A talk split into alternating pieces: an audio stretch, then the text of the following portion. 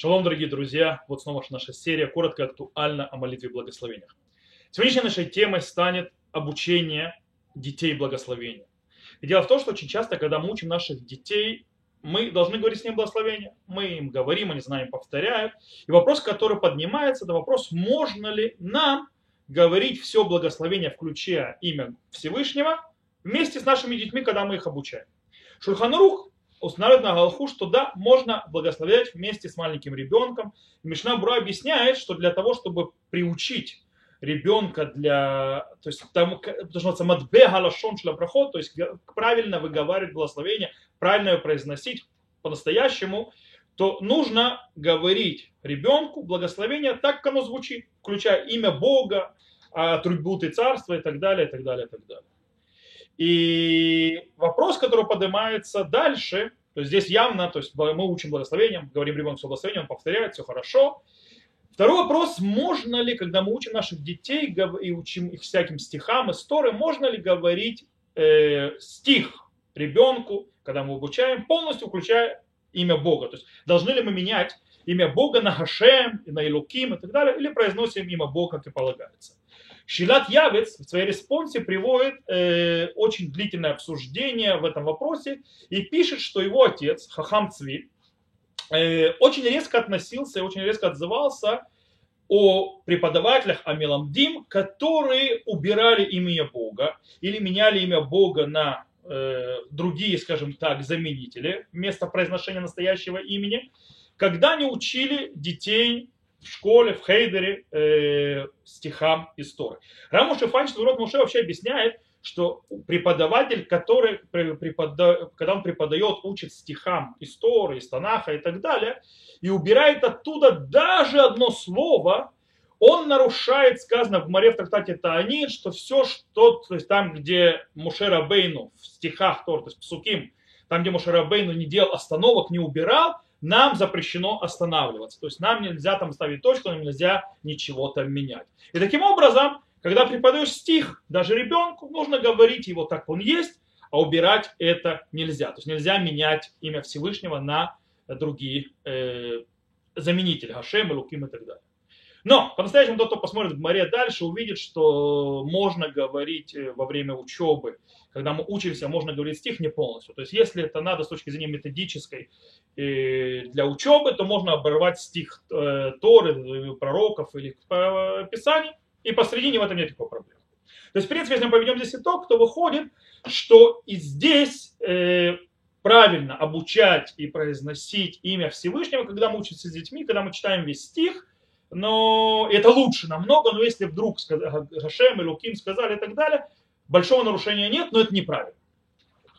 Э, и очень интересный момент, э, как раз вот если мы э, учимся книге о благословении, допустим, берет родитель с ребенком или учителя, учат с ребенком гильхот законы благословения, и вдруг там встречается какое-то благословение, ему надо прочитать в этой книге, то есть когда учатся законы благословения. Но Ява в своей респонсе э, приходит к выводу, что в этом случае тоже можно читать благословение, как оно есть. Можно благословить и говорить имя Бога, прочитывать имя Бога, в этом нет проблем. Хотя Маген Авраама и другие мудрецы последних поколений с ними согласны они считают, что в этом случае нет никакого смысла, никакой надобности произносить имя Всевышнего, и это не часть обучения. Мы учим Галаху, благословение появляется для того, чтобы объяснить какое благословение, не надо поднимать имя Всевышнего. Еще один аспект, который хотелось бы обсудить, это вопрос сказать «Амен». «Амен» после того, как ребенок благословляет.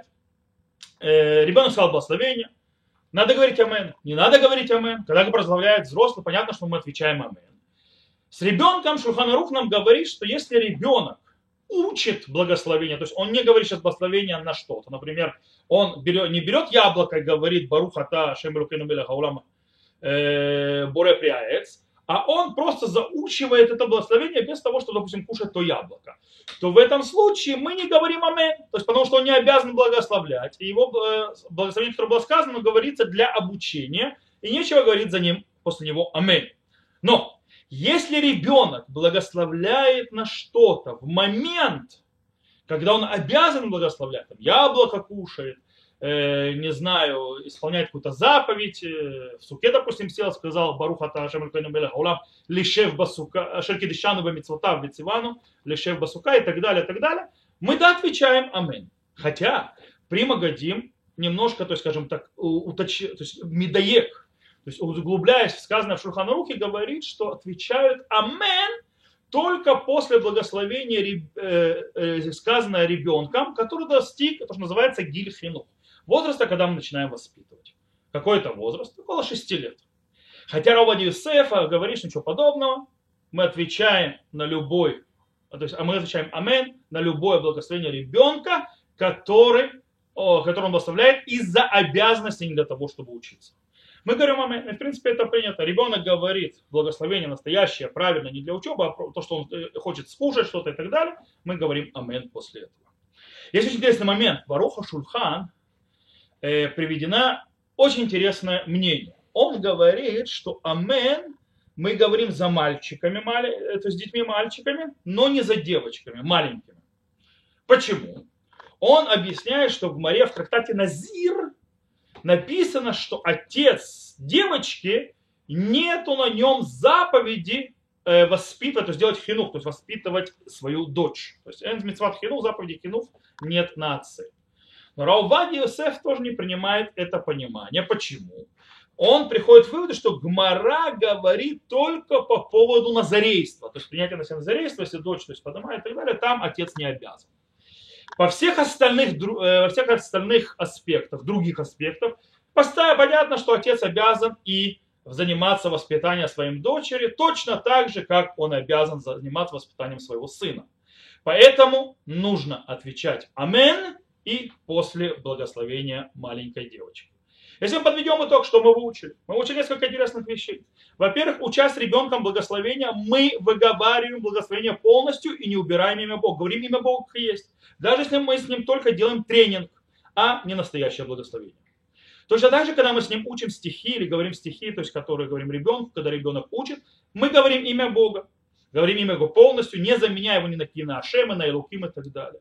Когда да, может мы заменим, когда мы учим какую-то галактическую книгу про законы благословения, и вдруг мы встречаемся с благословением, то там мы можем заменить Хашем, то есть, да, сказать Хашем, сказать Руким и так далее, потому что это ради, не ради учебы, а это как бы мы учим Галаху, а это было как бы объяснить, о чем идет речь. Поэтому это не то место, где обязательно говорить имя Всевышнего.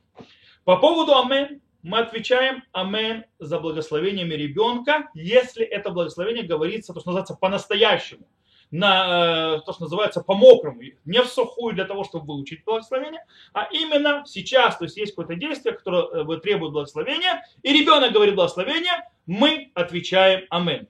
Можно отвечать амен, даже если ребенок младше 6 лет, но есть такие, кто отвечает амен на благословение детей, даже когда они, э, то есть только тогда, когда они старше 6 лет. Но можно и раньше тоже. На этом все. Безат Ашем. Встретимся в следующий раз. До новых встреч. Всего хорошего.